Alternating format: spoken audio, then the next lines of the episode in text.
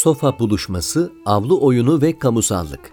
Cihan Aktaş Ev emeğinin değersizleştirildiğini gösteren söylemler her kanaldan üzerinize gelirken size ev kızı olmanın faziletlerini anlatan saygıdeğer kişiliklerin dahi işte böyle meseleleri alanında başarılı bilim kadınlarıyla konuşmayı tercih ettiğini fark etmek şaşırtır ve sorular oluştururdu özel alana yönelik tahribatı irdeleyip de başka bir çözümün peşinden gitmek için bile kamusal dil ve tecrübe üzerinden konuşmanız gerekirdi.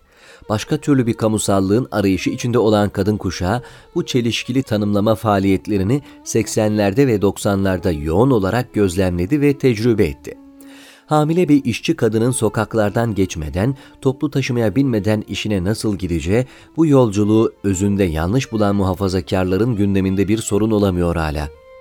Onu hep engin bir bahçede dolaşırken tasvir ediyorlar ama o bahçe çoktandır sadece mutlu azınlığa açıyor kapılarını. İşçi kadın hamile olmasa da toplu taşıma kahrı çekmemeli. Çekmesin ama nasıl?''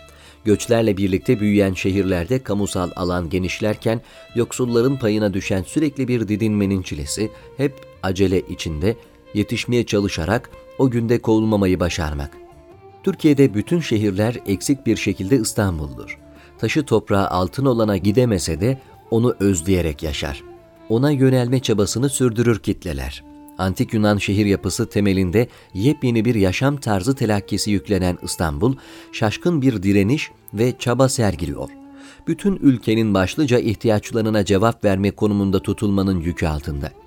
İstanbul örneğinde metropol rantiye hayatı yaşayamayanlar için sürekli koşuşturma gerektiren bir mücadele alanı. Çok az evli kadın bu mücadele alanı içinde yer almaktan kendini bir gelişme yolu açabilir.'' gece konduların beton bloklardan daha insani olduğunu söylerdi rahmetli Cengiz Bektaş. Bu tür yazılar yazdığımda ister istemez kamusal yasaklı olmanın etkisine atıfta bulunuyorum. Yüksek lisans başvurusu için gittiğim Mimar Sinan Üniversitesi'nin kapısından içeri alınmış olsaydım yazmaktan vazgeçer miydim bilmiyorum. Ancak kamusala layık bulunmayıp geri çevrilme birçok kadın gibi beni de alternatif kamular üzerinde düşünmeye zorladı. Bu düşünceyi geliştirmek için bile yoğunlaşmayı sağlayan bir ara alan gerekirdi. Doğru, faydalı, anlamlı ve kalıcı olana ilişkin mekansal ve ideolojik tahakkümleri aşmanın tek yolu nerede olursa olsun kendi disiplinini ve uzamını kurarak çalışmak olurdu. Başörtüsü şartı koşulmayan çeşitli kurumlarda dersler verdim yıllarca ama asli çalışmalarımın masası evde oldu hep. Başlangıçta bir mecburiyet olan bu konum yıllar akıp giderken iç rahatlığı sağladı. Trafiğe zaman kaptırmadığım için. Kamusal yasaklı yıllarda öğrenme ve tanıma alanını canlı tutmak için de belli bir program izleyerek bir o mekana koşardım, bir buraya mesaiye gidermiş gibi akranım başörtülü kadınlarla birlikte. Çalışır balkona çıkardım, avluya çıktığımda oldu. Bir koşu parka gidip geldiğimde, dönüşte alışveriş yapma fikriyle. İlginç gelen bir panel bir konferans için çocuklarımın elinden tutar, ta Fatih'e düzenlenen bir panele konferansa koşardım Küçük Yalı'dan, vapur yoluyla. Cağaloğlu'ndan bir yayın evi, Çemberli Taş'ta bir vakıf, Şehzade başında bir dernek, Kıstaş'ında bir dergi bürosu, Sarıyer'de bir atölye çalışması, Yalova'da bir dernek söyleşisi.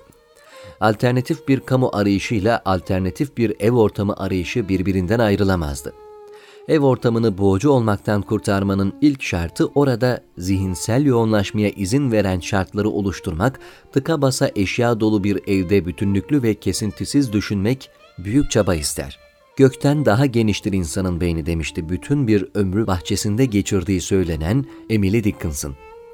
Çoğumuz bahçeli evlerde yaşamıyoruz. Mutfaklarımız aydınlık kuyulara bakıyor. Bütün evler benzer kalıplarla yapılmışken ve köşe bucak tıklım tıklım gerekli olan veya olmayan eşyalarla doluyken, onlarla uğraşmak gerekirken ve bu uğraşıya hiç de kıymet verilmezken nasıl olur da mantıki sonuna kadar taşınır hayati bir soru, istisnai bir kabiliyetiniz yoksa. Her zaman fazlalıklardan kurtulma seferberliğiyle yol alınabilir evde. Kitaplara yer açmak için bunu yapmanız da bazen okunmaz olduğu için toza boğulan ciltleri de dağıtmak gerekir yararlanabilecek olanlara. Korona kapanması sırasında bazı eşyaları kaldırdım ortalıktan. Kendime yürüyüş, torunuma da oyun alanı açmak için. İnsan ne kadar gereksiz şeylerle kuşatıldığını fark etmeyi sürekli erteliyor. Korona karantinası erteleme kararlarına bir rahatlık sağlıyor. Şu da var ki eskiden ertelendiği için kendi haline terk edilmiş meseleleri derinleştiren sorular yakıcı bir şekilde öne çıkıyor. Koronavirüs olay değil ama bu açıdan olay etkisi yapıyor, değiştiriyor gündemleri ve mekanları. Devrim değil ama devrim etkisi yapıyor. Kitleler büyük kayıplar verirken daha önce erteledikleri adil bir düzen, kanaatkar bir hayat tarzı üzerine kafa yoruyorlar şimdilik. Ölüm üzerine düşünmeden yaptığımız sıkış tıkış planları ertelerken tersine hızlı yaşama temposu içinde göz ardı ettiğimiz konulara çeviriyoruz yüzümüzü. Gözden geçirilmemiş belgeler ve kitaplar, eş dostu arayıp sormalar, maskesini yarım yamalak takmış kişiye duyulan minnet ve şefkat, karşı apartmanın penceresine yapışmış halde bahçeyi görmeye çalışan kedinin seyri, marketten gelen torbaları koyabilecek en uygun alan. Bir avluya sahip olabilmek nasıl da önemliymiş. Karantina çocuklarında bu günler nasıl iz bırakacak kim bilir. Mimarlık yeniden düşünecek seçimlerini veya maruz kaldığı dayatmaları şehir kendini yeni baştan ele almaya mecbur hissedecek muhtemelen. Küçük bir bahçe böylelikle sadece düş olmaktan çıkabilir mi yorgun insanlar için? Hepimizin evle kurduğu yeni ilişki evlere ve hayatlarımıza nasıl yansıyacak daha sonra? Nevin Meriç'in gönderdiği bir videoda gördüm. Apartman komşuları merdiven ve sahanlıklarda gerekli mesafeyi korudukları bir gün düzenlemiş. Çaylarını içip böreklerini yiyorlar, orada aslında etkileyici bir deneme gerçekleştiriyorlar. Virüs sıçraması mesafesi üzerine, o tarihte ulaşan uyarılar nispetinde. Biri kapısının önüne çıkarmış fiskos masasını, diğeri sandalyede oturuyor. Alt komşu merdivenin ortasında taburesini yerleştirmiş, Hatice Hanım çayları dolduruyor. Çay saati ortamını ortak alana taşımayı deniyorlar. Eski alışkanlık olan çay demliği elden ele geçiyor, Allah beterinden korusun denilerek. Bir mesafeleri var ama sohbet etmelerini engellemiyor. Bir bakıma eski sofa düzenini yeniden ele alıyor ve apartman sakinlerine bu sofa düzenini hatırlatıyor, hayat devam ediyor.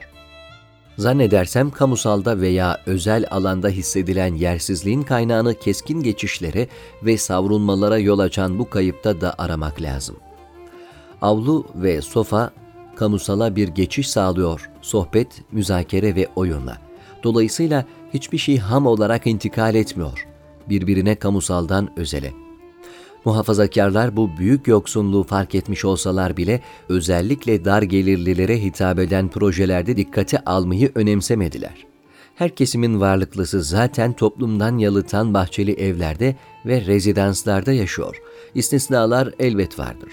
Sokağın seslerinden uzak, Dolayısıyla hayattan yükselen eleştiriye de kapalı bu ikamet tarzı, özelden kamusala bilinçli bir sağırlıkla geçişin kaynağı. Sokağın seslerine sağır olmayan, evsiz çocukları düşünmeden çocuğunu okşayabilir mi? Genel evlere kapatılan kadınlar, bin yılların evsiz barksızları, bir de mevsimlik işçiler var değil mi? Bir de mülteci topluluklarının sınır boylarında ve bodrum katlarında süren hayata tutunma mücadelesi toplumsallık görüşümüzle ikamet tarzımız birbirini sürekli yeniden şekillendiriyor. Merdiven silenler, merdiven altı üretimin neferleri, tekstil işçileri sağlık mesafesini nasıl koruyor? Kargo görevlileri ve kasiyerler göze görünmeyen hizmet endüstrisinin korona düzeni otursun diye canlarını dişlerine takan isimsiz neferleri kendisine ister muhafazakar desin, ister İslamcı, birçok yazar betonlaşmaya alternatifi yoktur şeklinde küreselci sloganla hak verdi. Başka türlü olabilirdi diyenler ham hayalcilikle, gerçekçi düşünmemekle suçlandı. Yoğun göçler bir karşılama olmaksızın kendi haline bırakıldı. Hısım akraba göçü sırasında yığılmalar oldu. Çekirdek ailenin dar mekanlarına ve genç gelinler ağır yüreklerin altında kaldı. Yaşlılar köşe minderlerine bile sığmaz oldu. Çocuklar düz duvara tırmandıkları için hiperaktif kategorisine itildiler. Öptüm Kara Gözlerinden isimli kitabıyla Metin Önal Mengüşoğlu, İslami kesimde bu süreci ilk kez eleştirel bir dille konu eden yazardır sanıyorum kendi kuşağı içinde. Gerçi özellikle kimler için konuşuyoruz? Her ev aynı değil. Bu da bir gerçek. Geniş evlerde odalara dağılmıştır insanlar tabletlerle. Daracık evlerin ahalisi ise daha önce hiç olmadığı ölçüde iç içe yaşamanın problemleriyle karşılaşıyorlardır. Muhtemelen öyle. Ev artık aynı zamanda okul, büro, kahve, kafe, meydan, köşebaşı, atölye. Dijital teknolojiye uyum sağlayamamış ve yaşlı kadınlar kadar hemen şuracıkta kendi sofasını oluşturabilmenin tecrübesinden yoksun yaşlı erkekler için hiç kolay değil. Daha da daralan evlerde karantina aylarını geçirmek. Onlar zaten emekliliğin ardından evin gündelik düzenine yerleşirken kendilerinden birçok taviz vermişlerdi. Günün belli saatlerinde kahveye, parka, bir derneğe koşuyorlardı. Bilgisayara ve dijital teknolojiye bağlı yeni iş düzenlerine dahil olmadıkları ölçüde baskı altında kalan kesimler yeni tür bir sınıfçılığın varoluşlarına itilmektedirler. Evler eski evler değildi. Yine değişebilir. Bütün insani faaliyetleri ve bağları yutmakta olan bir kamusal alan çöküşe geçtiği için. Senat çok eskiden işaret etmişti bu çöküşe. Kamusal insanın çöküşü üzerinden ancak piyasalar ve ideologları çeşitli illüzyonlarla örtbası sürdürdü. Gerçekleri tahrif ettiğinizde hakikat de bir düşe dönüşüyor. Evi avlusuyla birlikte ele almayan mimarlık silinip yok olur piyasadan belki orta vadede. Bu bir hayal ama olsun. Hayale ihtiyacımız var. Gerçeğin çölünün yaşattıkları yeterince irkiltici ne de olsa.''